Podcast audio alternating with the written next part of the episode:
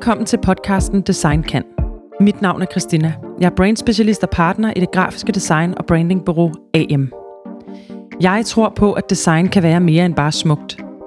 Det kan få folk til at føle noget, og det kan gøre en reel forskel. I podcasten udforsker jeg alle aspekter ved det kæmpe store emne, som branding er. Jeg dykker ned i idéer og projekter. Jeg taler med fagpersoner og virksomheder, og jeg samler dem, som arbejder aktivt med design og branding hver eneste dag, og som ikke mindst har rigtig stærke holdninger til emnet.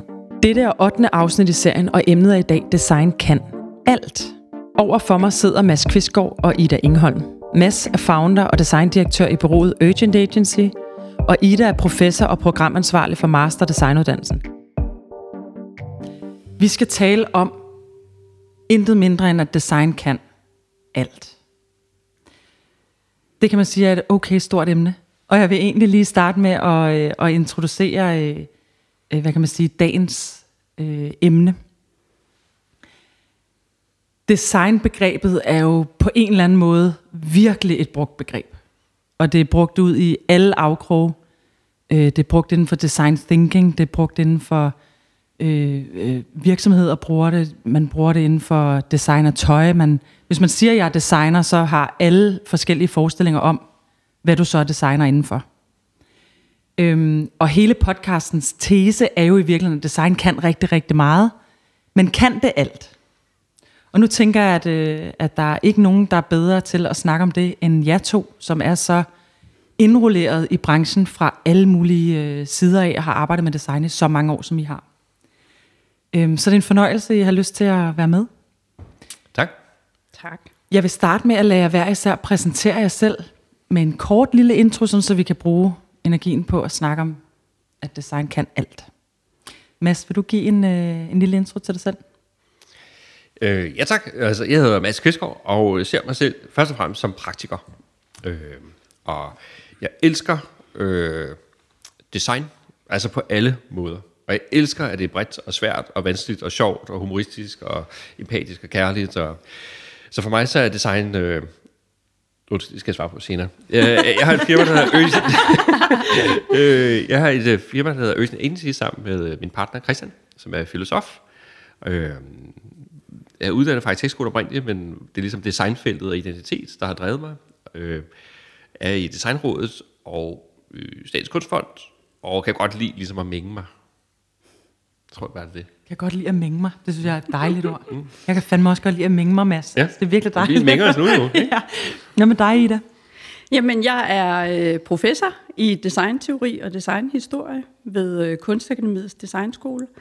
Og så er jeg også leder og initiativtager til en master i designuddannelse, som er en efteruddannelse for færdiguddannede designerarkitekter og folk i designrelaterede brancher, som gerne vil, hvad kan man sige, opkvalificeres inden for den nyeste viden i design, og det som er fokus på designtænkning og designmanagement og designinnovation.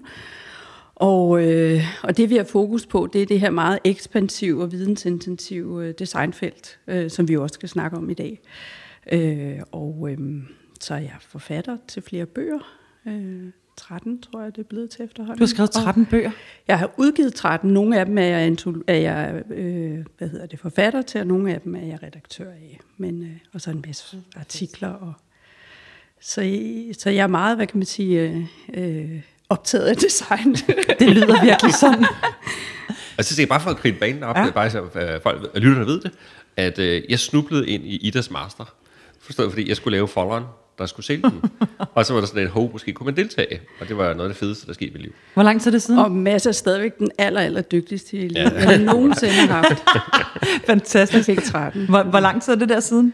Det er mange, mange år siden. Ja. Det er 2005, tror jeg. Oh my god. Ja, Var det da du var i Fem Plex eller stadig, s- eller? ja der havde vi et eget firma, Plex mm. der, ikke? Hvor, øh, som var en, en, et, sådan et one-man-band, måske halvandenmands-band, og sådan noget, ikke? Man drømte om meget mere. Og så, øh, der er jo sådan nogle tidspunkter i ens liv, hvor man, øh, man har det godt, men man ved der bare rigtig meget, man ikke fatter, eller øh, ikke har fingrene i, eller apropos det der med at mænge sig, mm. bare lyst til at prøve det. Mm. Plus, at når jeg synes, når man kommer i skole, så lærer man en masse ting, som på en eller anden måde ikke er helt relevant. Mm. Altså, fordi man jo ikke, har ikke selv bestemt, hvad man skulle lave. Og når man så er færdig med skolen, så savner man skolen helt vildt, for der er det, man ikke fattede, eller man manglede, eller sådan noget, ikke? Og det vil sige, så det der med at være voksen og være ude nogle år, og så pludselig få, og det gik op for mig, at jeg skulle lære af den her folder, hov, der er alle de ting, som jeg godt kunne tænke mig. Og det er det egentlig startede med. Mm. Nu skal vi så lige tage til den, for det passer Du skal måske bare godt tage til den, Mads. med, øh, Jeg vidste, det ville ske. med dagens tema. Det er, at på det tidspunkt, der sad vi øh, nogle stykker sammen, meget designer lige, og der, øh, der var et helt nyt firma lige ved siden af os, der hed Red Associates. Mm. Og Red Associates, de havde ligesom, altså de talte om det der med design thinking, øh, og det udvidede designbegreb. Og på en eller anden måde, så var vi sådan lidt, hvad fanden er det? Og er det ikke os, der skal lave det her? Mm. Og hvem er de der mm. konsulenttyper, der har et sindssygt svedigt kontor og er meget federe? Altså der var et eller andet, der bare ikke gav mening. Mm. Og så var det, at man kan sige, den, mm. den master på en eller anden mm. måde jo er henvendt til en praktiker, som har erfaring, men faktisk ikke fatter, hvad det udvidede designbegreb er. Øh, og så, det kan man sige, måske har været det starten af den rejse, som ikke vi skal lukke i dag, men vi mm. måske skal tale rundt om. Ikke? Det, er, det synes jeg kunne være rigtig spændende.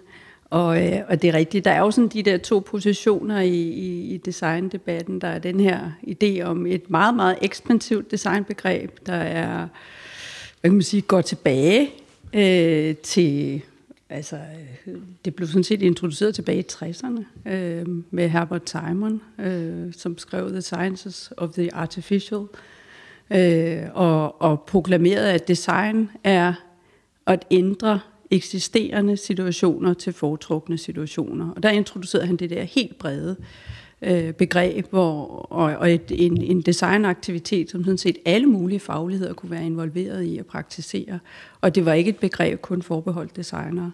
Han var selv dekan på øh, Carnegie Mellon School, eller University, og uddannede, øh, hvad hedder det, øh, man, altså, øh, hvad hedder det, business og, og management øh, studerende. Og han sagde, at de, de laver lige så meget design, som designer gør. Mm.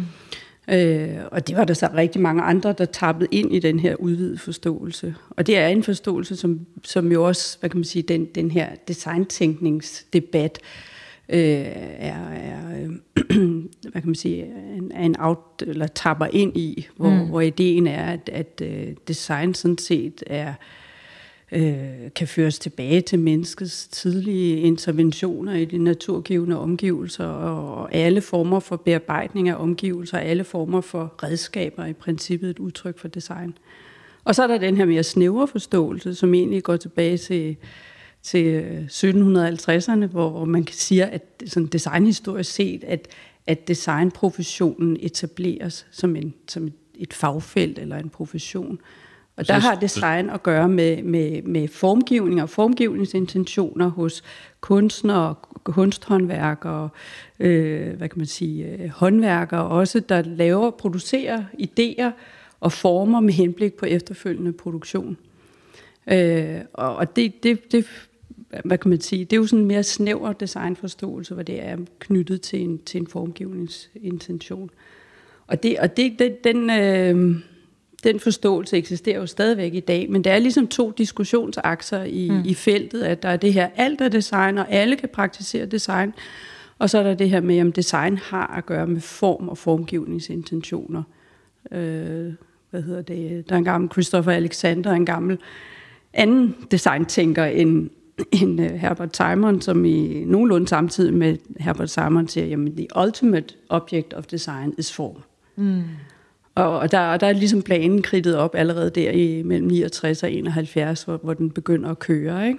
Øh, og det er sådan set stadigvæk den, vi, vi ligesom kredser om, og som er nogle polariteter, som, som er i spil nu også. Ikke? Men det er sjovt, fordi jeg kan simpelthen huske et skifte bare inden for øh, min egen, øh, øh, hvad kan man sige, i den periode, jeg har været inden for design. Og det var mens jeg var på designskolen, øh, og jeg blev færdig i 2007. Men i cirka midten af, jeg, og jeg var en del af den gamle uddannelse, som jo var sådan, øh, hvad kan man sige, meget drevet af, mm. af form og funktioner, meget lidt teori. Øh, mm. Der kan jeg huske, at jeg på et tidspunkt hører om IDEO. Mm. Er det ikke også cirka der, de begynder at, jeg kan ikke, jeg kan ikke huske, jeg har ikke været inde og tjekke årstal. De bliver faktisk først etableret som firma der i, i, slu, i starten af 2000-tallet. Ja. Øh, jeg kan ikke huske, det 3-4 Ja, det, det har jo så været ja. cirka der, og jeg kan huske, at det var et øh, mindblowing. Mm. Jeg kan også huske, at jeg sådan tænkte, men er det design? Eller er, altså, mm. er det, altså, jeg kan simpelthen huske, at jeg havde den der følelse af, Fordi jeg selv har været sådan lidt en, en spredbasse på designskolen. Jeg gik på møbler og rum, men jeg lavede de fleste projekter på kommunikation, og jeg synes altså også, beklædning var interessant, og altså, jeg var spredt ud over det hele, ikke? Øh, for det kunne man dengang. Men jeg kan bare huske, at den der dimension kom oveni, der blev jeg sgu nærmest lidt bange, og tænkte sådan, hvor går grænsen? Og der begyndte at blive talt om service design. Okay, nu er vi altså for langt ude. Og der begyndte at komme frem, at øh, nu skal vi også til at sidde og designe skattesystemer, kan jeg huske, vi havde. Præcis. Var det uddannelsesministeren, der var ude og tale om det? Jeg kan bare huske, der var sådan en... Det eksploderede bare ja. på designskolen i de år der. Ja. Og det er meget interessant, fordi øh, David Kelly, som er en af grundlæggerne mm. af IDEO, han, han har jo simpelthen nærmest øh, altså i et interview sagt, at han opfandt design-tænkningsbegrebet. Ja. Hvilket er spøjst, og, ikke? og, ja, og det er nærmest sådan faldt ned t- fra himlen til ham som sådan en, en, en, øh, en idé for det her nye firma, han ville lave. Fordi han var oprindeligt øh, ingeniøruddannet, og havde så taget et designkursus på Stanford University, og så så han lyset ved at kombinere sin ingeniørfaglighed med design, mm. og så sagde han design-tænkning. Det er simpelthen det, der skulle være mm. grundlaget for det her øh, firma, som jo så i dag er verdens største. Ikke? Ja. Men det bemærkelsesværdige er, at de har ret få øh, øh, klassiske fagprofessionelle designer Ja, ja. ansat. Og han har jo været ude og sige, at altså, humanister og ingeniører er lige så gode til designtænkning mm. som designere. Men der er det jo også en, en, en mentaliseret praksis, de, de, de henviser til, og der er sådan set ikke så meget fokus på formgivning. Nej. Og det har der jo så været rigtig meget kritik af. Ja. Og der har også været rigtig meget kritik af IDEO's aftapning, og i øvrigt også så Stanford Universitys øh, version af designtænkning, fordi den, den ikke øh, overhovedet, selv i de forskningsartikler, der bliver udgivet fra Stanford University, der er overhovedet ikke nogen henvisninger til den righoldige litteratur, der er inden for designforskningsfeltet om designtænkning. Og, øh, og som også går tilbage, altså der er jo sådan en helt stor øh, designmetodologisk forskning, der går tilbage til, øh, til 60'erne og, og frem. Øh, der er ikke én henvisning, og det er, det er bemærkelsesværdigt. Mm. Øh, og, øhm, og det er der jo så begyndt nu at komme en kritik af inden for designforskning, men hvor der også er en erkendelse af, at man nok har sovet lidt i timen og lavet nogle andre fagligheder Ja. ja. faktisk Tag tage den. designbegrebet og designtænkningsbegrebet. Og det er jo Men også det, han jo egentlig har gjort, det er, at han har designet det rigtig godt. han har designet Altså, det så det er jo- supergodt. IDEO har jo formået- succesfuldt. Jamen, de har jo formået at designe begrebet. Og det er jo også Altså- dem, der har fået placeret design-tænkning på forsiden af Harvard Business. Review ja. som det nye sorte management. Ikke? Ja. Og det er også den version, du ser i McKinseys internationale design, øh, eller rapporter, der taler om værdien af design.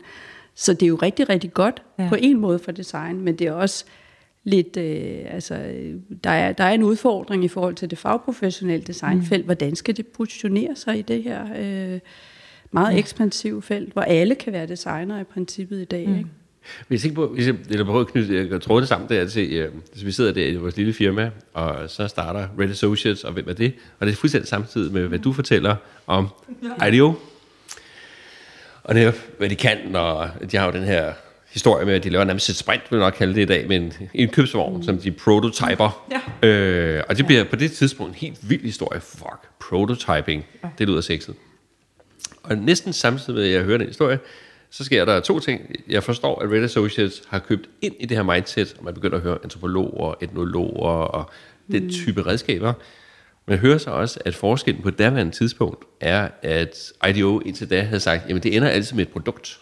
Mm. Altså det ender med noget. Hvor at, ikke fordi vi skal tale om Red Associates nødvendigvis, men det har ligesom kottet det ben. Så det var bare første gang, jeg ligesom forstod, at man kvæg den tankegang, kunne afmontere formen, eller produkten, eller gestaltet, mm. kunne vi kalde det her. Ikke? Mm. Så den ene ting, der sker. Den anden ting, vi får et indeks, Ja. og så vender der Life Straw, Ja. og så eksploderer Det er fuldstændig rigtigt. diskussionen. Ja. Og det er bare fordi, det er jo så nemt for os alle sammen at Design huske. to improve life. Exactly. Okay. Det er en god mission, men hvad fanden har det med os at gøre, fordi det ligner lort, mm. eller sådan noget, ikke? og, og det er bare for at sige, det er jo, altså, øh, fra en praktikers øh, udtale i forhold til dit teoriakse. Øh, men det, jeg synes, det er det fede, hvis man spoler frem til i dag, det er, nu har vi jo været igennem det og masseret det, og det er totalt øh, internaliseret, kunne man kalde det, mm. altså på verdensniveau. Mm. Men følelsen er der stadigvæk. Så følelsen er på mange måder, at designtænkning er for ikke-praktikere, mm. ikke professionelle, mm. men egentlig for, kan du sige, daglejere i designbegrebet. Mm. Det var en måde at sige det på, ikke? Man kan også omvendt sige, det, er jo, det har været en omvendt trojansk hest, forstået på den måde, at det er jo et begreb, der har åbnet resten af verden op for os. Altså os som øh, branche. Og det vil sige, jeg oplever, hvis jeg skal spole helt frem til, til Mars, at når vi tænker, at vi kan indtage Mars, så er det på grund af design. Så er det på grund af, at design thinking og teknologi og filosofi er slået sammen. Mm. Så vi tænker ikke, det er Gud, konge og fædreland. Vi tænker ikke, det, det er diktatorer. Nej, mm. det er kollektiv, iterativ, øh, samarbejdende, prototypende tilgang. Mm. Og det synes jeg er helt vildt, at vi er gået fra bogstavet, typografien, mm. skiltet, appen, til at bygge øh, robotter i rummet, eller øh, intelligente materialer. Og, sådan noget. og derfor, hvis jeg lige skal runde af, så vil jeg sige, fuck, det har været en vild rejse, men hvor er det også crazy, at vi står på mm. det her bjerg, og hvad vil vi så bruge det her ansvar til? Mm. Lige præcis. Ja, for der er jo et kæmpe ja. ansvar. Altså, ja. når man kan det her, når man rent faktisk kan løse problemer på den her måde, mm. så er der jo virkelig mange problemer at tage fat i. Ja. Ikke? Altså, og nu nævnte jeg lige lidt tidligere det der med, at den gang jeg hørte til det første gang, så handlede det om, design burde komme ind og øh, designe nye skattesystemer og alt muligt andet. Mm. Men nu står vi jo over for nogle helt andre udfordringer mm. i verden, mm. hvor at design jo i allerhøjeste grad øh, mm. øh, både skal på, øh, på skoleskemaet og i det hele taget være med til at komme igennem de næste meget, meget vigtige år, ikke? for at se, om vi kan få ændret klima og, altså, og de andre udfordringer, der ligesom er. Ikke? Jeg var på, øh, tilfældigvis i går i Bellacenteret på sådan noget læringsmessen for folkeskolelærer, og holde et oplæg. Og det er simpelthen så sjovt, fordi folkeskolen er meget, meget optaget af design, eller i hvert fald i den her øh, kontekst, fordi det hedder formning, mm. og det hedder materiel design, men i morgen hedder det faktisk engineering. Ja. Så der, der er ligesom en akse af diskussioner der, man kan sige, at designfaget er måske faktisk også, nu når vi er på toppen, på vej til at blive øh, overhældet af noget andet. Af engineering, som jo kan man sige i en dansk kontekst er sådan mere instrumentaliseret. Altså at vi får et produkt, mm. vi kan bruge, vi kan måle, hvor design jo tit er lidt fluffy. Mm. Så det var den ene vej. Den anden vej, det er, det er man kan sige, den introduktion og i tale til det folkeskolen har noget at gøre med, at vi ikke ved, hvad der sker i fremtiden. Mm. Så hvad fanden skal det lære, ud over det, vi kan måle? Jamen det er egentlig også at designe til ting, vi ikke ved, hvad er. Og så kommer vi jo tilbage. Så er vi glade, ikke? Mm. Fordi det er jo det, som jeg tænker, raison d'être bag design tænkning. Mm. Altså, at her er der et felt, der har øvet sig i at lave fremtider, lave udkast, mm. iterativt, ikke? Mm. Øhm, hvis I meget, meget nemt skulle beskrive, hvad er design thinking? Hvad er design thinking så? Altså hvis man... Jamen, design-tænkning er sådan i en klassisk forstand, øh, øh, at altså det er, en, det er en, en tænkning, som er forbundet med også en doing. Man taler om design thinking og design doing. Og det, der er jo det unikke ved design thinking, det er, at det også forudsætter, at der ikke bare er en tænkning, men der også er en, en, en, øh, en dialog med en, et konkret materiale, eller en konkret situation, eller en konkret praksis, som man designer til eller for. Så du kan ikke tale om design thinking og så tale om design doing. Og så er der så, ja, altså, der er jo lavet mega mange øh, empiriske studier af, hvordan designer gør, når de gør. Øh, mm. og, og, og Øhm, og, og de er så baseret på, at man har siddet og kigget på designere, når de designer, og design teams og designbureauer, øh, og man har prøvet at kigge på, hvad gør de dygtige designer, hvad gør de knap så dygtige designer, men der er sådan nogle, nogle, nogle sådan genkommende træk i studierne, øh, og det er, at, altså, at design er sådan en, en, en særlig kognitiv stil, som man kalder det. Det er sådan en særlig måde at, forslag, altså at arbejde forslagstillende med opgaver og muligheder hvor man sådan inden for for eksempel traditionel projektledelse, der vil man gå fra, altså så vil man tage, typisk starte med at identificere et problem og analysere det, og så vil man så bagefter gå i gang med at løse det. Øh, men der, der er ideen i designtænkning, at der, man, der løser man sådan set, eller man identificerer problemet samtidig med, at man løser det. Så man arbejder med problemløsningspar frem for først at tale om problemer og så løsninger. Og det er det, der gør, at man faktisk ret hurtigt kan nå frem til løsninger, som også kan være ret, øh, hvad kan man sige, interessante i mm. designtænkning. Og så en anden øh, pointe for designtænkningsstudien er, at design, øh, designer jo ikke bare tager den første og den bedste løsning, A- eller B-løsning, men de, men de, de vil meget ofte både rokke ved problemet og rokke ved løsningen, mm. og ikke tage det sådan lige foreliggende problemløsningspar, men men, men øh, man måske foreslå en løsning C, som ingen måske havde tænkt på. Så der er også den her, altså den her, det her uortodoxe øh, og, og sådan kreativ element i design. Man taler om, at de ill-behaved problem solvers. altså de er sådan lidt uopdragende. Ikke? Det er en, der hedder Nigel Cross, der taler om det, og skrevet helt, øh, en stor artikel om det. Øh, på baggrund af de her studier. Ikke? Mm. Og så er der så den her komponent, som måske er den vigtigste, og det her er jo bare nogle få ting. Der er jo rigtig mange studier af, hvad det går ud på. Men altså, den vigtigste ting er, at, at der også er det her formgivende eller konceptualiserende element i designtænkning, fordi at, at når du forslagstiller, så gør du det ikke bare ved at snakke eller lave narrativer, du gør det også ved faktisk at give eksempler, og lave mm. prototyper, og lave visualiseringer, og lave skitsering. Øh, og, og det, og det er det, der gør, at du kan lave de der fælles billeder på, hvor man skal hen i en fælles proces, for eksempel mm. omkring en mødebord, hvis du laver strategier, eller, eller, eller du ved, når du laver en, en øh, når, når du skal forstå kompleksiteten i at lave en digital app, så kan du, øh, så, for, så, øh, så forstår du egentlig først, hvad det er, den app skal kunne, ved at du begynder at tegne på den og sætte den i spil i forhold til den brugersituation, den skal indgå i. Øh, så øh, så du, øh, ved at du får billeder, så kan du også bedre, man taler om at øve sig på fremtiden, mm. ikke? så kan du mm. bedre øve dig på, hvordan fremtiden kan være med sådan en øh, formgivet what-if-scenarietænkning mm. i virkeligheden. Og, og det, det, det er enormt effektivt øh, i alle mulige sammenhænge og i alle mulige skalaer, altså både fra at lave apps og produkter, digitale og materielle, til at lave strategier for, hvor virksomheden skal hen om 10 år. Ikke? Øh, nu talte jeg med Dorte Nielsen i en anden podcast, som jo taler om kreativitet. Og det er jo meget, øh, hvad kan man sige, det hedder kreativitet, men det jo, handler jo meget om det samme. Altså det er jo, det er igen, kært barn har mange navne, og hvor går øh, skillelinjen? Mm. Men en af hendes teser er, at alle kan lære at være kreativ. Kan alle lære at være designer? Kan alle blive designer? Altså, det var, hvis jeg må tage det, det var en sindssygt god sammenligning. Altså, hvis man skulle være et drillende, det er jo bare sådan, det er i dag, så kan man sige, designtænkning er introduktionen for ikke-designere til design. Altså, med designtænkning, så kan alle melde sig ind i klubben. Okay. Men du kan jo selvfølgelig ikke blive, altså på et weekendkursus, eller være læsende en artikel i Harvard Business Review, designer per profession, eller design doing, om du så vil sige. Så kan man så sige, øh, på mange måder er det ikke pointen. Pointen er ikke enten eller. Altså pointen er, øh, som du siger, det er jo bare en mindset, en proces, som er ekstremt effektiv for at facilitere en masse komplekse ting. Mm. Så det er en tilgang, jeg kalder til verden. Mm. Så basisk kreativiteten, jeg tror på, at kreativitet, den der bor, det er det, altså, det, altså i det øjeblik, du slår øjnene op som menneske, er det kreativitet, der fueler dig. Mm. Altså det er jo kreativitet i forhold til læring, kreativitet i forhold til følelser, kreativitet i forhold til kærlighed, altså alle mulige ting. Du kan sagtens slå det ihjel, Altså hvis du er alle mulige årsager, eller på grund af kontekst eller dig selv.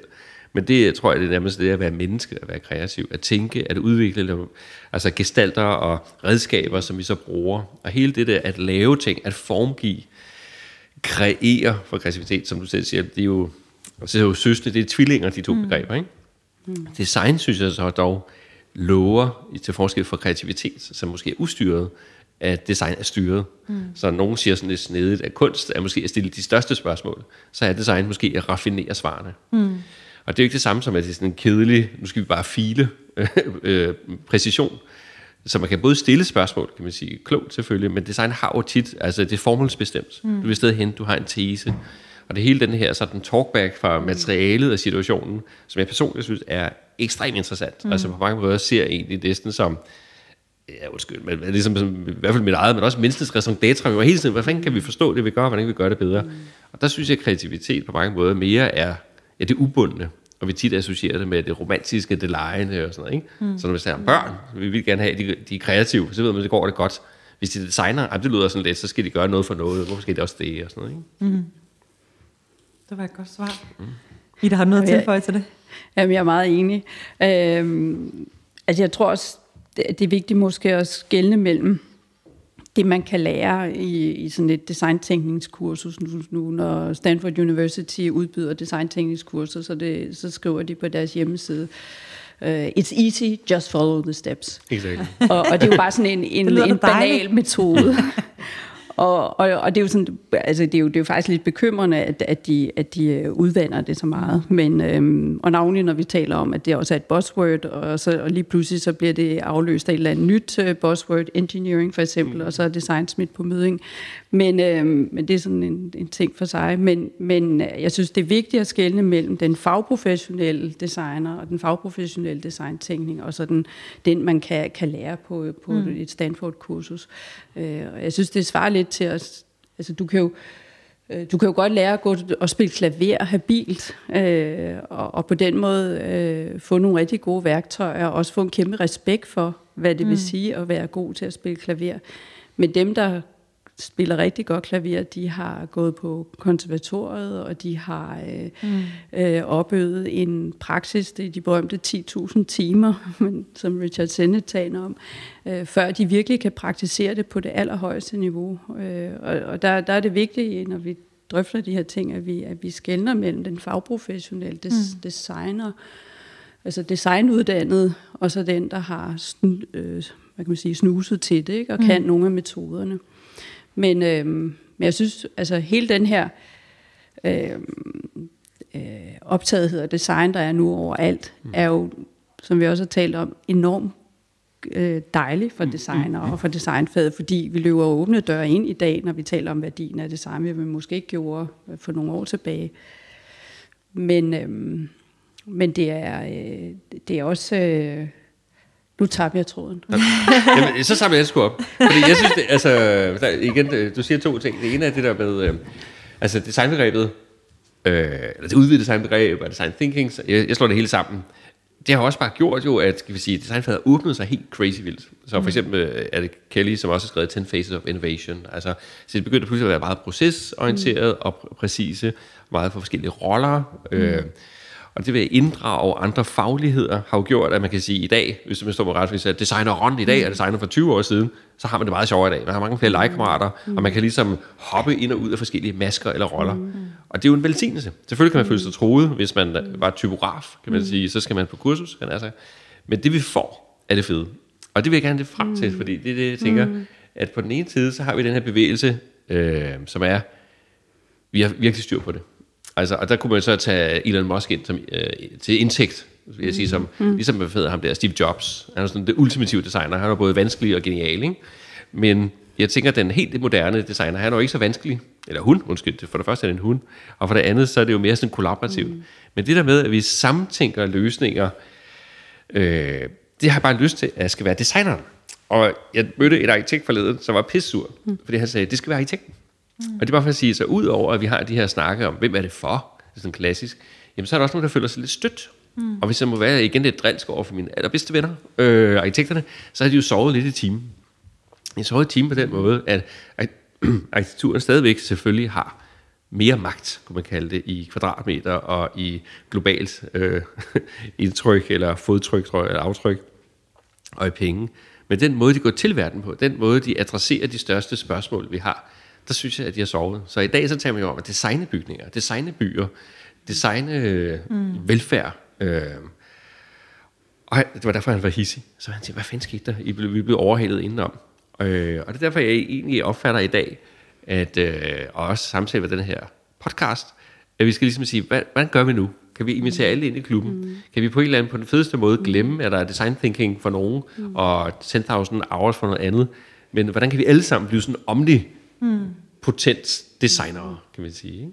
Men kan man ikke bare sige, at vi, vi alle sammen er jo grundlæggende trænet i design thinking, uden at vide, at det er design thinking, men så er vi bare skide gode til at eksekvere det på forskellige måder. Der er nogen, der er mega dygtige til at lave en typografi, mm. eller bygge en bygning, eller lave et skattesystem. Mm. Men, vi, men det er designsystem, eller det, design thinking, det kommer ud af. Mm. Altså, det, det er også lidt tilbage til det med, at design kan alt, fordi jeg starter lidt ud med at sige det. Når, når jeg møder folk på min vej, og jeg siger, at jeg er designer, det kan jeg jo ikke sige. Mm. Jeg kan ikke ligesom i samme grad, som hvis jeg var elektriker. Mm. Så er der ikke nogen tvivl om, hvad jeg laver. Hvis mm. jeg siger, at jeg er designer, så sidder der en hord af mennesker, hvor at alle sammen tror, at jeg laver forskellige ting. Mm. Om jeg er beklædningsdesigner, mm. om jeg er øh, hvad det hedder, øh, grafisk designer, eller om jeg er møbeldesigner. Mm. Altså, det er så bredt på den måde. Så selve ordet design er jo bare blevet...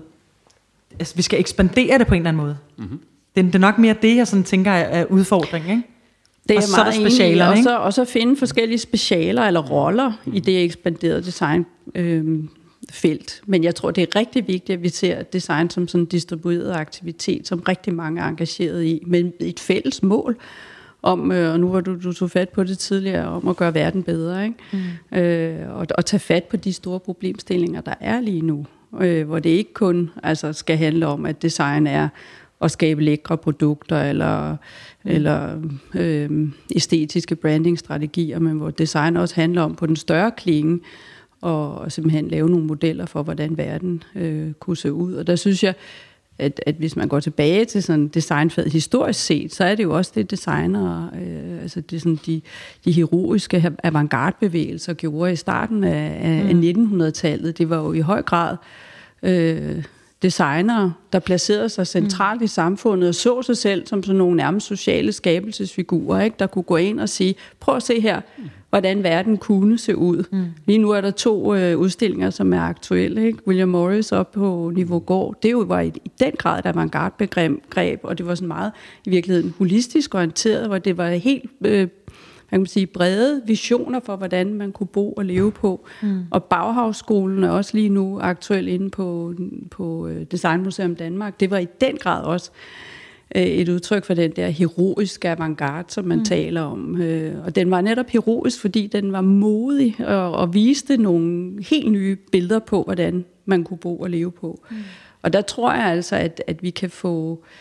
Øh, med al den medvind, design har nu, mm. der, tror der, der, der tror jeg, vi skal udnytte den medvind og sige, at altså, der, bliver, der skal også puttes noget social indignation ind i det nu, og noget, øh, hvad hedder det, øh, altså en, en vision om at, at faktisk kunne formulere sig kollektivt Præcis. om noget, fordi lige nu har det været, altså siden postmodernismen slog igennem i 80'erne og frem, så har vi bare været, altså det har været så divers, og det har været så fragmenteret, og der er simpelthen brug for lige nu, at vi kan samle os og formulere os kollektivt om noget. Men, men jeg synes, og, det, der er... og der, har, der har design jo, fordi det er en integrativ disciplin, og fordi den er så tværfaglig, og fordi så mange gerne vil tappe ind i den, så har den disciplin altså nogle kæmpe muligheder. Men, øh, bare for sjov, for, for diskussion. Hvis jeg nu var arkitekt eller kunstner eller filosof, så ville jeg sidde og brække mig nu. Altså fordi, des, nå, fordi uh, design er jo på en eller anden måde, hvis det ikke var os tre, der sidder og snakker om det, så er det jo gnidningsløst. Mm. Man kan Hvorfor diskutere... Ja, ja, vi kan jo lige tage den, det bliver sikkert sjovt. Men altså, man kan på mange måder sige, der er selvfølgelig sådan en nichebegreb, der hedder kritisk design. Men det kunne man på- også intellektuelt akademisk argumentere for, at det er sådan et ikke-begreb. Og det er bare for at sige, at design har jo tit netop et formål og en køber. Altså, så vi ved, at design kan skade, og det kan gøre dig afhængig, og det kan gøre dig overfladisk, og det kan øge konsum. Og så har det jo hele tiden en idé om, at lave en ny stol. Skal ikke reparere den gamle. Så det er jo allerede dumt, kan man sige. Ikke? Og der var altså, alle dem, du lige nævnte, både William Morris, kommunist, super velbjerget, som har det her håndværkertække, øh, Bauhaus, et absolut øh, idealistisk, men for de elitære begreb, lavet af kunstnere og arkitekter. Yes. Og så sidder vi nu og hapser det, og gør det til design. Og det er derfor, ham og arkitekten i møde i forgårs blev sur. Og det er jo det, som du siger, det integrative. Altså, at vi approprierer, vi hapser mm. alle de her ting. Men det kunne godt være, at de discipliner, der har skabt det før, mm. også er dem, der kan skabe kritikken. Fordi det oplever jeg ikke, der sker hos design. Mm. Design i dag, altså, under, altså mm. selvfølgelig hos dig, Ida, det er klart. Men øh, i øvrigt så er design, vil jeg sige, de har ikke nogen stærk kritisk tradition. Og der er arkitekterne jo vildt gode og kendte for at lave utopier og dystopier. Mm. Man, man kan sige, inden for grafisk design, der har man da haft karikaturen, som havde politisk magt, men det er nærmest det. Mm. og i hele feltet imellem, der er bare helt tomt og glat. Men, men, men Eller jeg, hvad, jeg, jeg, Ida? har, jeg, har, Skal vi i gang, ikke? jeg har lige en anden øh, ting, jeg lige vil smide ind i den der, og det er det der med, at øhm, lige i øjeblikket kører der en udsendelse, og det er ikke Ja. ja. for at sige, at udsendelsen er dårlig. Men der kører en udsendelse, der hedder Den Næste Klassiker. Ja. Og det handler om design. Ja. Og, øh, og hvad det hedder, og de skal designe øh, en, en stol og en sofa, og jeg, og jeg må indrømme, fordi jeg kommer fra møbelfaget, synes jeg, det er skide sjovt. Ja. Men jeg sidder også tilbage med en følelse om, at vi holder os selv i, øh, hvad kan man sige, holder os selv i en eller anden andedam, som er for, for snæver og for uambitiøs. Vi står, som sagt, over for alle de her kæmpe store problemer. Hvorfor pokker laver man ikke, hvorfor spejler man ikke det program, og så prøver at løse nogle rigtige problemer? Mm. Og bruger design til noget, det lyder tavle, mm. men lave noget rigtigt. Der er lavet masser af klassikere, og der er lavet masser af stole. Det er ikke fordi, jeg synes stadig, stole er dejlige. Jeg elsker møbler, elsker det hele. Som sagt, uddannet inden for det. Mm. Men det er også bare lidt øh, primitivt, synes jeg, i den kontekst, vi har lige nu. Vi har simpelthen behov for, at der er nogen, der, øh, der, øh, der taler om befolkningsantallet, øh, der stiger, og hvad fanden vi gør med, med, med mad, og hvad gør vi med, øh, hvad gør vi med, med vores klima, hvad gør vi med vores plastik, og altså, hvorfor er det, at vi ikke tør tage den op på en højere klinge ud til herre fra Danmark? Mm. Der, der, ligesom, der hænger vi stadig fast i, øh, i de gamle danske møbeldesigner. Godt. Fuldstændig. Ja. Og vi, og vi reproducerer eksisterende Ja. modeller. Hvorfor det? Og, øh, og det var derfor, jeg tænkte, at øh, de gamle avantgarde-bevægelser, mm. fordi de var jo avantgardistiske, ja, ja. og de, de ville øh, forandre samfundet på, på, på, en, på, en, på en dybere måde og gennemgribende. Mm. Men jeg er enig i, at de var jo, øh, de var jo, hvad kan man sige, de blev elitære. De ønskede ikke at være de det, men de ikke, blev elitære. Men de vidste jo ikke, at de var designere. Men- det er noget, men, vi øh, gør til post. Øh, Ja, det er rigtigt. De Jo, var men ikke, de er jo, de er jo en del af, hvad kan man sige, den, hvis vi ser på sådan designhistorisk set, Ja. ja. så, har de, så er de en del af designprofessionen. Det er Ja. i hvert fald sådan, vi forstår dem, ikke? Jo. når vi ligesom skriver designhistorie retrospektivt. Da de så ikke kaldte sig designer, det Ja. ja. begreb var der jo ikke rigtigt på det tidspunkt. Det kom jo først i USA med, hvad hedder det, streamline-designerne i virkeligheden. Ja. Men, øhm, men, øh, men jeg, jeg, jeg er enig med dig i, at, at i, i dansk design øh, har vi i den grad også brug for at tænke øh, i nye baner. Øh, og hvis vi, altså der, der har vi jo historisk set øh, haft en ledende rolle som designland. Øh, og, og, og ikke mindst fordi vi siden velfærdsudviklingen efter krigstiden og frem har, har, har bygget på den her unikke sammentænkning af, af, af social engagement ikke? og kvalitetsbevidst arkitektur og design. Øh, og det er kommet til udtryk i de her smukke byanlæg, i velindrettede børnehaver, kommunale legearealer og velindrettede hospitalstuer. Ikke? Mm. Øh, og det er sådan set en udvikling, der siden de, der de sidste sådan 100 år måske har skabt sådan en tæt forbindelse mellem øh, de store sociale bevægelser, ikke? Og, så, øh, og så avanceret design. Øh, og med det resultat, at vi jo i dag lever i, i sådan et ret øh, kreativt, in, intenst og kunstnerisk avanceret samfund, mm. som vi alle sammen har glæde af. Mm. Men, øh, men der er bare behov for, at, at vi ligesom øh, øh, tænker nyt, og vi bliver set som et avantgarde-land mm. i, i udlandet. Da vi to, øh, Mads, mm. med Silicon Valley, eller med designrådet i Silicon Valley, der mødte vi øh, Bane- Benny Banerjee fra øh, Stanford University, og han sagde, I ved slet ikke, hvor unikke I er i Danmark. Det er jo jer, vi kigger på herovre i Silicon Valley. Det er jer, der er, der, der er simpelthen øh, er, altså, som, som vi har som forbillede. Men han sagde så også, at I skal være rigtig bevidste om, at I ikke bare bliver ved med at reproducere øh, det, I, det, I, det, I allerede gør, og I, og I ikke bliver ved med at hvile på laverbærene, men at I faktisk også er opmærksom på, at man kan bruge design til at transformere øh, den, altså den særlige arv, som vi har, mm. ikke, til nye innovative virksomheder. Han snakkede også om, at, at, at, at vi også i en større skala kunne... Øh, kunne være med til at skabe nye billeder, eller måske ligefrem blive sådan en udviklingsmodel for, hvordan øh, vores, vores fremtidige verden kunne se ud. Ikke? Og der var det med henvisning på, at vi kunne komme bill- med, med sådan større billeder på, hvordan kan fremtidens sundhed se ud. Vi har jo været, altså i Danmark har vi jo været, der har jo design jo dengang været med til at materialisere velfærdsudviklingen, og på rigtig mange niveauer i samfundet. Måske kan vi retænke sundhed i fremtiden på en helt anden måde, eller komme med løsninger på emballageproblematikker, plastproblematikker osv. Og der, og der, der taler han jo også ind i den der hvad kan man sige, dagsorden, der kører lige nu i designforskningen, hvor man, og som faktisk vokser ud af den der kritisk designteori, eller kritisk design-tradition, øh, som så i dag bliver kaldt speculative design, men hvor man prøver at, og, øhm, og, og, og kigge på, at, hvordan design kan lave nye fremtidsbilleder på øh, at løse de globale udfordringer. Mm. Ikke? Øh, og det er design på den helt store klinge. Og der går man væk fra det der med, om Vi har tænkt Altså, på, om- åh, nu er vi i gang med virkelig mange sjove emner her, fordi Barney, han er på en eller anden måde, altså, et- sådan en prisme, kunne man næsten sige, for det har man med til at lave, så jeg forstår, øh, D-School, altså design begreb, vi lige har talt om i en halv time.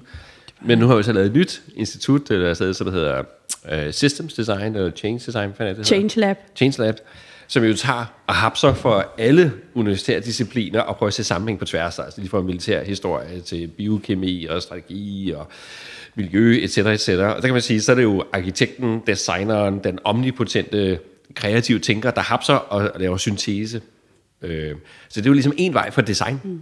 altså at løse de helt store problemer. Mm.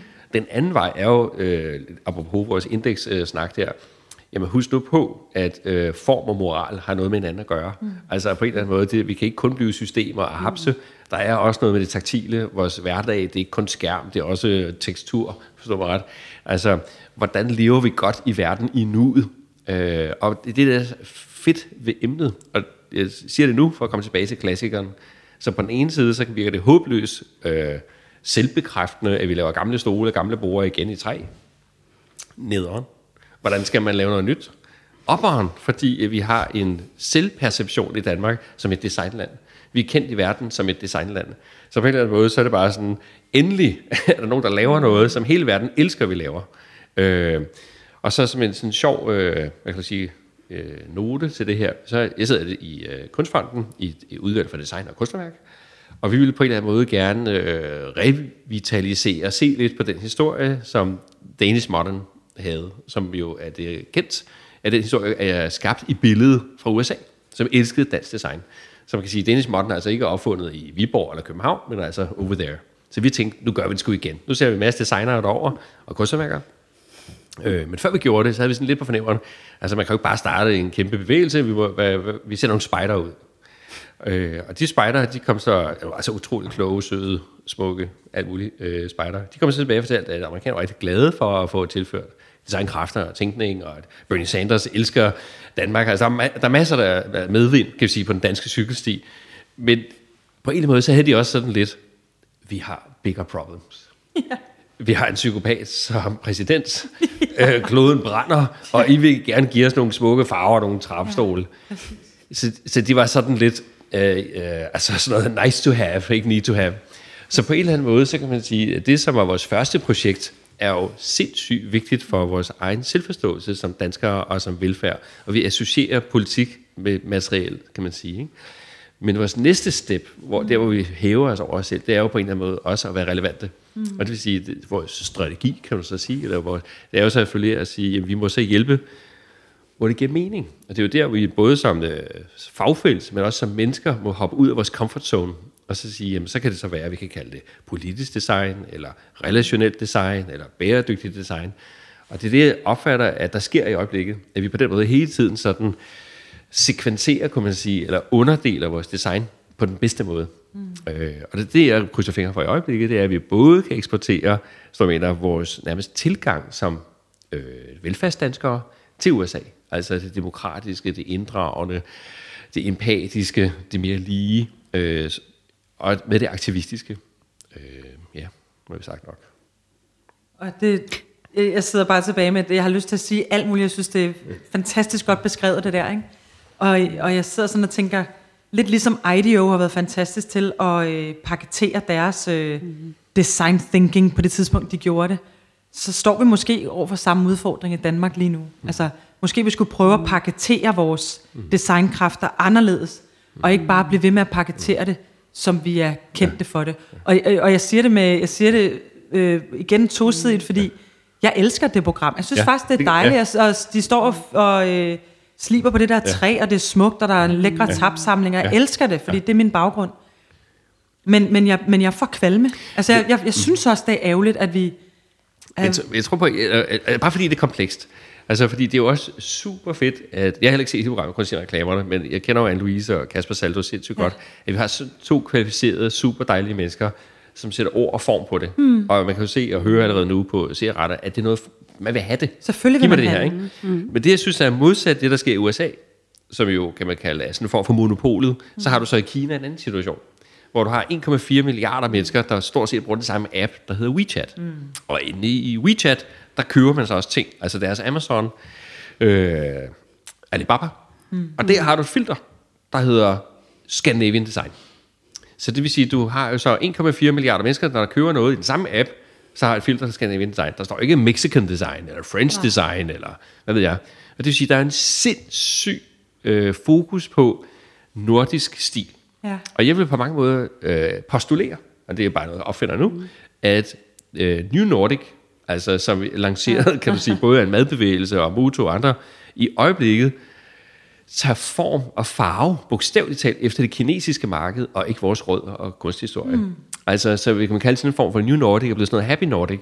Så når du ser på Bolia, og du ser på Hey, Ja, ja, og du ser på. Muto, så hvor fanden kommer alle de der øh, pastel, eller pastelfarver ind? Jamen, det kommer fra det kinesiske marked, som jo kløjs helt i sådan noget Der er 50 salg i lortet.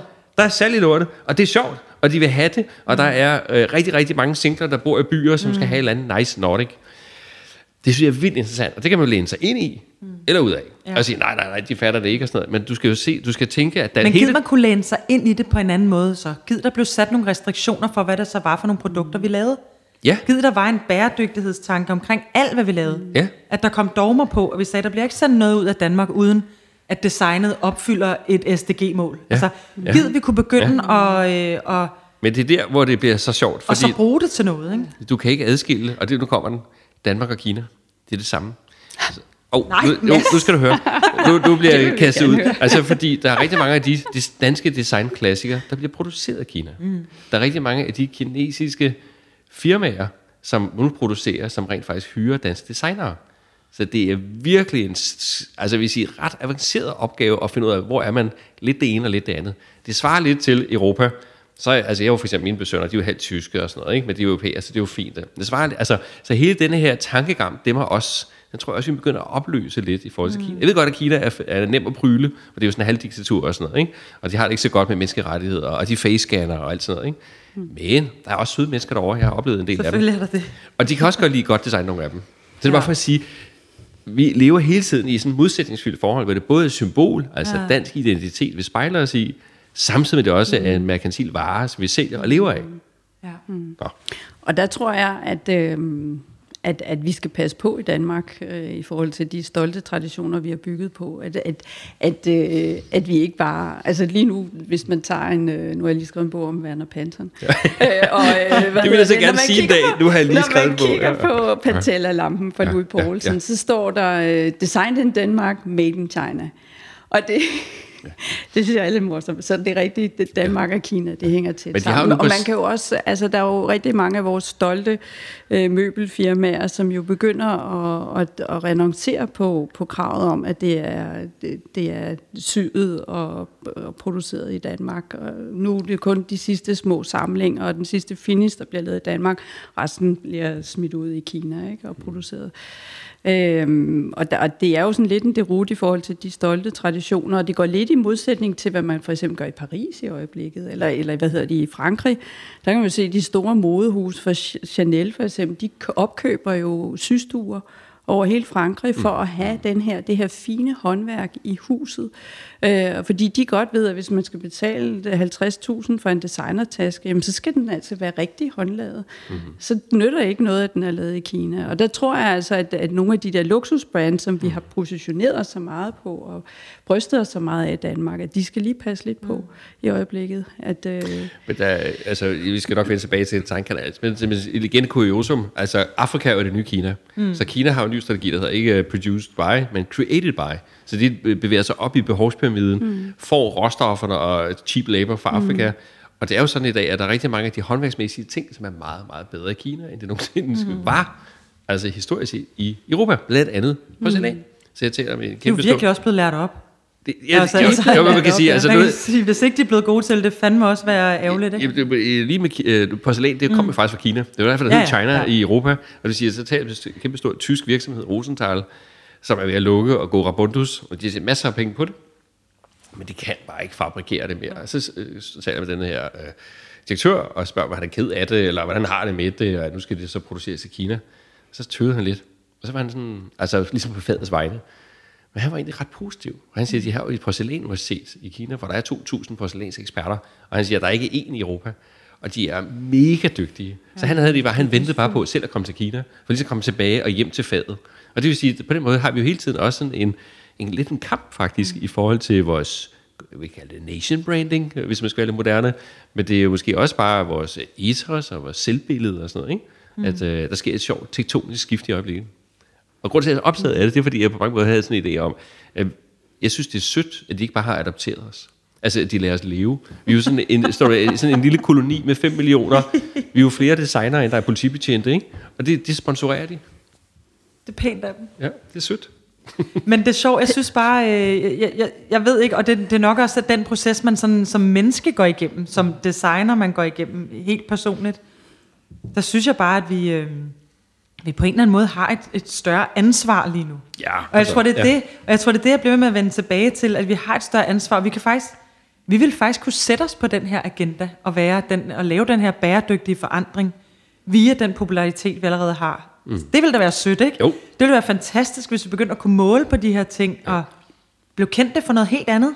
Men, men stadig inden for der, hvor vi er, altså, at vi egentlig innoverede vores egen popularitet inden for design. Mm. Det er det. Og den og synes jeg netop- mangler. Ja, og der, og der synes jeg også, at vi har en unik arv, vi, mm. vi, kan, vi, kan, vi kan transformere og lave nogle nye narrativer. Præcis. Hvis vi taler branding, ikke? men de skal jo være autentiske, så vi skal simpelthen i gang med at, og, og, øh, og finde ud af, hvordan vi kan bruge den her unikke arv på en, på en ny måde øh, til at lave nogle, altså beskæftige os med nogle større Ja. problemstillinger, end at lave den næste lækre stabelstol. Ikke? Ja, og man kan sige, øh, der er, jo, der er jo så en lille bitte modbevægelse på det der, når man, når man begynder at sidde og tale om det her emne. Nu har jeg jo rigtig mange øh, gode venner inden for møbelbranchen, øh, kvæg min baggrund. Og der er jo mange, der ligesom kommer med den her, jamen bæredygtighed er jo også bare at lave en stol, du beholder i rigtig mange år. Og det er jeg fuldstændig med på, men den er fandme også øh, let købt. Altså det, det vil jeg indrømme. Jeg, jeg giver dig ret i, at der skal ikke være brug og smid væk kultur. Men vores problemer er altså større end det her. Så, så på den måde, så ligesom, Men- des, design kan alt. Hvorfor fanden gør vi det så ikke? Men Altså, hvorfor ikke- løser vi så ikke Ja. alt nu, ikke? Men er vi ikke lidt tilbage til sådan, på den ene side, at vi lave sådan et selvmål? Altså ved at ophæve vores branche. Vi må ikke lave Jo, jo, jo, jeg giver dig Øh, fuldstændig ret. Og, og på den anden side, så kan man sige, så hører jeg så om nye materialer. Man har fundet ud af, at æderkoppespind, altså, som alle ved, er jo mega stærkt. Og nu har man fundet ud af, at hvis det bliver påvirket for fugt, så trækker sig sammen. Altså, det vil sige, at vi har altså intelligente materialer, der pludselig, mm. vi kan bare lade som om alle stolene i lokalet, de er flade, de fylder ikke noget, men det vi træder ind, så går fugten, de hedder op, det ved vi i lokalet, og så rejser stolene, fordi mm. vi kommer. Altså, vi kan programmere intelligente miljøer. Øh, Vi kan 3D-printe huse. Det er svært at printe hjørner, så nu begynder vi at printe sådan uh, antropomorf, er det, det hedder? Mm. Runde huse. Fantastisk. øh, og det vil sige, det som egentlig var sådan en børnetankegang, eller hvad hedder ham der, mm. alternativ skolemand, lige glemme, hvad han hedder, Rudolf Steiner, Rudolf Steiner. det bliver virkelighed bare fordi mm. produktionerne, eller produktionsmaskinerne har nemmere ved det. Det vil sige, vores verden forandrer sig helt vildt, og der ligger et kæmpe potentiale, tænker man, i forhold til design. Og skabe det. Men jeg har en, en, en kæphest, jeg lige vil fyre af her. Det, det har slået mig på vej herover i bilen, at man kunne sammenligne design med middelklassen. Altså hvis I leger, at vi ligesom har tre klasser, altså en form for underklasse, eller de fattige, og en middelklasse, og så en overklasse. Det er godt, altså, altså ordet klasse ringer ikke så godt i Danmark, men du siger det alligevel. øhm, øh, og det som jeg engang hørte, det var, at det der var det sjove ved øh, overklassen og underklassen, han havde sagt, det var, at de havde mere til fælles med hinanden end middelklassen. Og det er fordi, at de begge ikke er spændt for sådan en utilitaristisk vogn, altså en log- logisk vogn, med sådan en selvforbedrelse, sådan en protestantisk arv. Altså for det rige, det er fucking care, de kan jo bare købe, hvad de vil. Og underklassen, eller de er fattige, det er jo fucking care, for de kan alligevel aldrig få de penge til at få det der, hvad skal vi sige, sådan opbyggelige liv. Mm. Og på mange måder så opfatter jeg, at det der opbyggelige liv i midten, det er design i dag. Det er det fornuftige raffinering af problemet. Vi bliver en smule bedre, vi opsummerer en lille smule, vi recycler vores affald, vi laver nogle bedre materialer. Men lidt tilbage til dit første udgangspunkt der med kreativiteten. Jeg synes stadigvæk, og det drømmer jeg lidt om, hvad der sker i design, at vi får noget, noget ekstremisme i nogle helt vilde visioner, mm. i noget helt vild kærlighed, en virkelig raison d'être, at det ikke er bygget på sådan en form for to- teknologisk formål. Mm. Det, det, Jeg er helt hører. enig. Jeg er Og det er- helt enig. Mere eksperimenter, mere mm. transformation. Ja. Og vi skulle have snakket om transformation også. Men, Det gør vi da nu. Men det gør vi jo nu, fordi ja. jeg tror vi simpelthen, det er det, vi, øh, Det tror jeg også. Vi, vi, vi skal sætte fokus på. Jeg synes, det er meget sjovt, hvis man går tilbage til 1999, lige der, hvor designfaget også eksploderede. Der udgav Pine Gilmore den her bog, The Experience Economy, mm. oplevelsesøkonomien. Og der sagde de, at nu er vi trætte af at producere, og op, hvad hedder det, konsumere varer og, og produkter. Nu vil vi have oplevelse. Og det skulle også blive bedre for miljøet. Og der forudså de allerede dengang, at der så ville komme en øh, transformationsbevægelse, som de mente så vil komme øh, sådan efter 10-15 år. Og det er jo det, vi egentlig er vidne til nu. Øh, hvor, hvor der er rigtig meget fokus på både transformation i virksomheder og organisationer, og det vi sidder og snakker om her på verdensplan, men også i det indre liv. Ikke? At mm. vi, vi søger mindfulness og yoga og så videre, fordi vi også vil transformere os på det personlige niveau. Men i den bevægelse har design jo sådan set bevæget sig op ad udbudstrappen fra at være en del af ligesom noget, der bliver som indgår i, i produktudvikling til at være en komponent i oplevelsesdesign, øh, mm. Til nu også at kunne være noget, som vi i hvert fald håber kan, kan være en komponent i, i at kunne transformere virksomheder og samfund. Øh, og det er, jo det, det er jo blandt andet også de idéer, der ligger i design, innovation og designtænkning, mm. at vi, og i spekulativ design, som jeg talte om. Men, jeg øh, også... men det, der er bare et eller andet paradoxalt i, at hvis man ser på, nu har vi været omkring klimaet nogle gange, altså sidste år var der 4,6 milliarder flyvninger. Det er det største nogensinde, fordi folk skal have oplevelser. Ikke? Ja. Mm. Og der synes jeg, at den her transformationsbevægelse, mm. som, som, som, vi, som vi er i gang med, der er det vigtigt, at, at, øh, at det ikke bare bliver hvad kan man sige, endnu mere af det samme, men at ja. det faktisk også skaber en meget dybere paradigmatisk forandring. Mm. Men det er, også, det er, jo, det er egentlig også, øh, jeg synes nemlig ikke, det er enten eller, fordi jeg synes ikke, vi mister nødvendigvis, og det skal vi under ingen omstændigheder, miste vores dybe faglighed.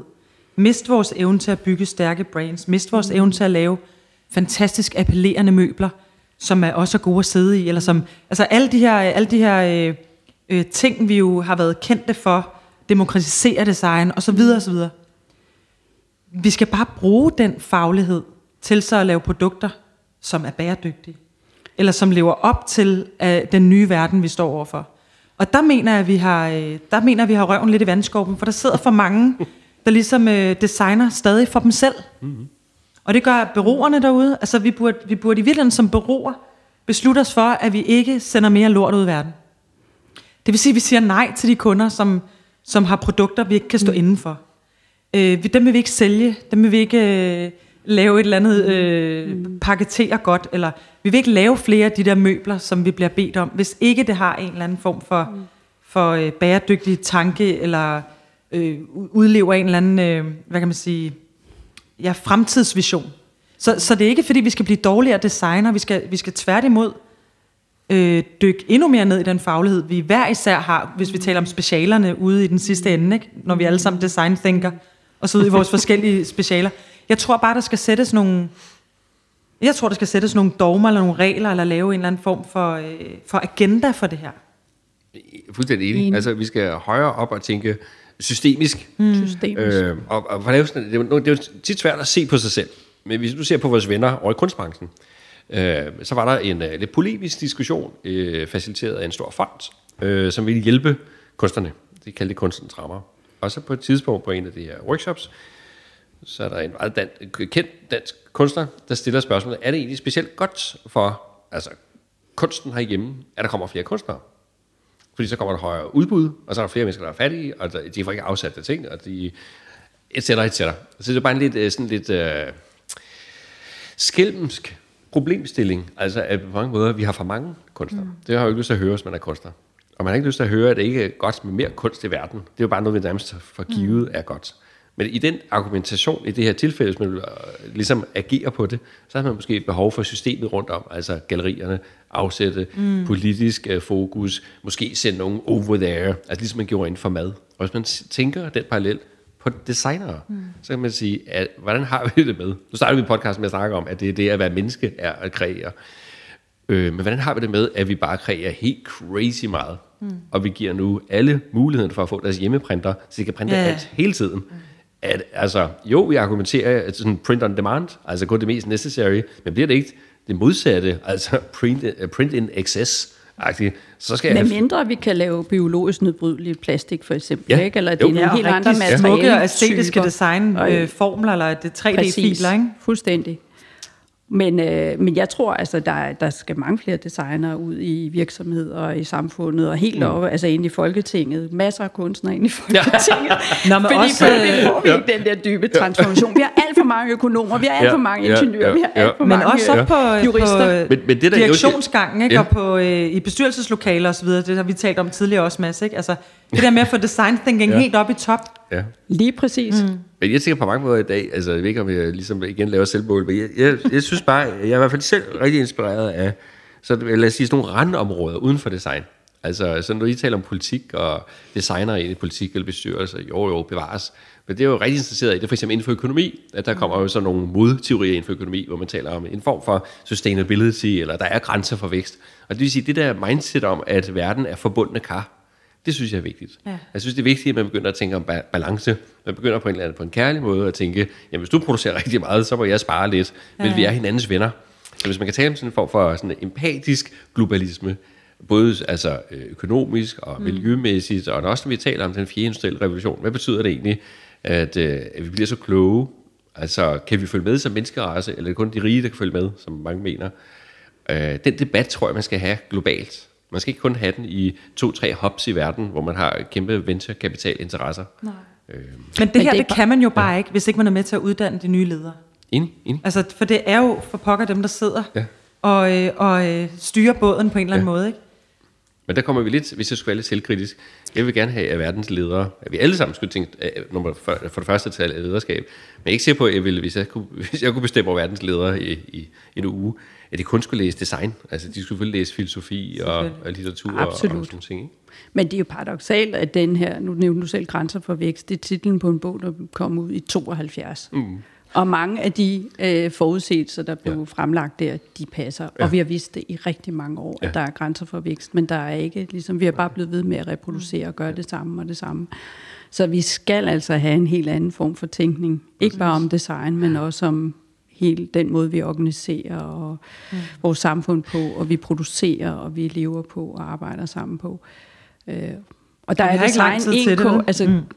yes, altså på en eller anden måde, så, så hvis vi har den her ekspanderede forståelse af design, så er jeg kan sige, klimakrisen jo på en eller anden måde det mest ubegribelige øh, og markante udtryk for design.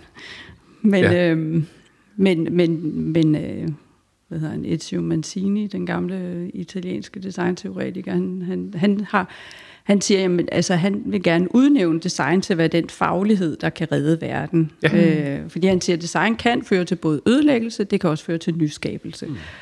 Og, og det, altså, hvis, hvis designeren ligesom kan placere sig centralt i mm. samfundet og i virksomhederne, så, så tror jeg, at den tænkning, som er innovativ og forslagsstillende, kan være med til, sammen med alle mulige andre fagligheder, humanister mm. og filosofer og ingeniører osv., mm. øhm, kan være med til at, at skabe det nye og transformere.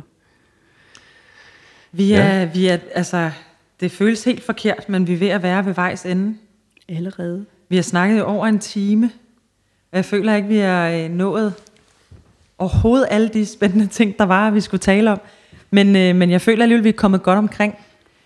Øh, nu får jeg lige sådan her på faldrebet lov til lige, hvis der er noget, vi enten øh, byder ind med, men også, jeg plejer ligesom at, at, at spørge dem, som, øh, som er med i podcasten, om hvad deres drøm er. Og samtidig vil jeg også, og de, de næste 5-10 år, men samtidig vil jeg også spørge, kan design alt? Nu er det titlen på dagens program. Mads, vil du prøve at starte? Jeg vil gerne give politikersvar. Kom med det. Altså, jeg det fordi, det sidste, du sagde i det der med, hvordan vi kan bruge design. Så jeg, hvis man kunne lave et lille slogan her, altså mere rigtig verden ind i designeren, men også mere designer ind i verden. Det tror jeg er det rigtige. Altså, jeg vil Det er gerne meget have, smukt. Det er vil gerne- titlen på vores nye bog. Vores nye bog, lad os lave en bog sammen. hvor er det smukt, hvis det sker i altså, det her forum. Jeg tror 100% på, at der ligger i, i design-mindsetet, jeg vil ikke kalde det design-tænkning, men design-mindsetet, der ligger jo en form for empati og øh, kærlighed til det reelle. Og det tror jeg, vi har behov for. Så alene den grund, så vil jeg sige, ud med design, altså i verden, kan du sige. Ikke? Og ja, altså som, som et alternativ, så lad os dog få sagt ja til, at design kan alt. Mm. Øh, Fantastisk. Det er jeg enig. Hvis vi netop siger, at design handler om at skabe det, der endnu ikke findes, så er der sådan set ingen grænser for, hvad design kan. Øh, og, øh, men det kræver så også, at designer og dem, der arbejder med design, tager ansvar. Og det ikke bare bliver programerklæringer og snak, men at der faktisk også kommer noget aktivistisk handling. Og min drøm kunne være, at, øh, alle politikere havde deres egen, ikke spindesigner, men Åh, oh, det lyder da ellers en, en, des, en, En designdoktor. en designdoktor. Det er det. En designdoktor. det er det, vi mangler. Yes. I stedet for alle de der kommunikationsfolk. Øh, Fantastisk. folk. Men skulle vi drømme på egne vegne eller på Ja, og så vegne? drøm lidt på egen vejen også. Det, det var jo dig først, Ida. Flere bøger? Flere bøger, vi skal da skrive en bog sammen. Ja, det vil jeg gerne Det er vi jo lige blevet ja. enige om, Ja. at I, I skal. Ja. Du havde titlen. Ja. Øhm, Hvad kunne ellers være en drøm? vil du? Ja. Du? Nu har jeg sagt min drøm, at vi Ja. skal skrive en bog sammen. Jo, Ej, jeg vil også gerne have, at øh, øh, altså, vi på KRDK har vi jo beskæftiget, eller forpligtet os som den eneste, så vidt vides, uddannelsesinstitution i Danmark, højere uddannelsesinstitution til FN's verdensmål. Og det Fantastisk. forventer jeg rigtig meget af. Øh, og jeg synes allerede, vi er godt på vej. vidste så jeg min ikke engang, drøm er, hvor er det simpelthen, at, øh, at vi kan få mange flere eksempler, forskning gennem eksempler, uddannelse gennem eksempler, sådan så vi simpelthen ikke bare snakker om det, men vi også gør. Og, øh, så vil jeg i forlængelse af det, skal vi sige, øh, så er min drøm, han har sagt, ikke at vi kalder det øh, design thinking, men det der design doing, at vi gør det sammen på tværs af fagfelter. For det tror jeg 100% på, og det vil sige, nu har vi lavet et, øh, et, øh, nyt firma sammen med Christian, og vi tror jo, at vi kalder det Urgent.